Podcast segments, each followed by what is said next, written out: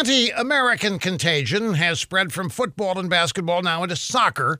Last Wednesday, the entire FC Dallas team and players from their opponents, Nashville SC, took a knee as the national anthem was playing. The fans at Toyota Stadium in Dallas booed.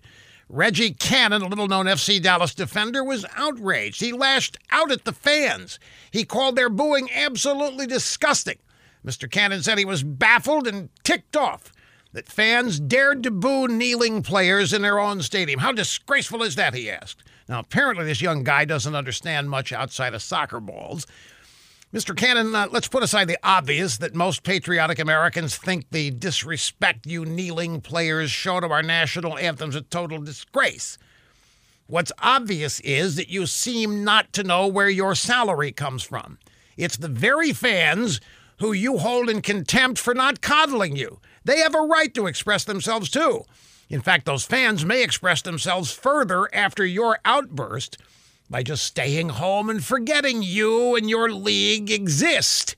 Then you'll have plenty of time to complain and kneel to your heart's content while you're figuring out how to pay your bills in this great country that you seem to hate or dislike. So kneel on that, buddy, and see what you can learn next time.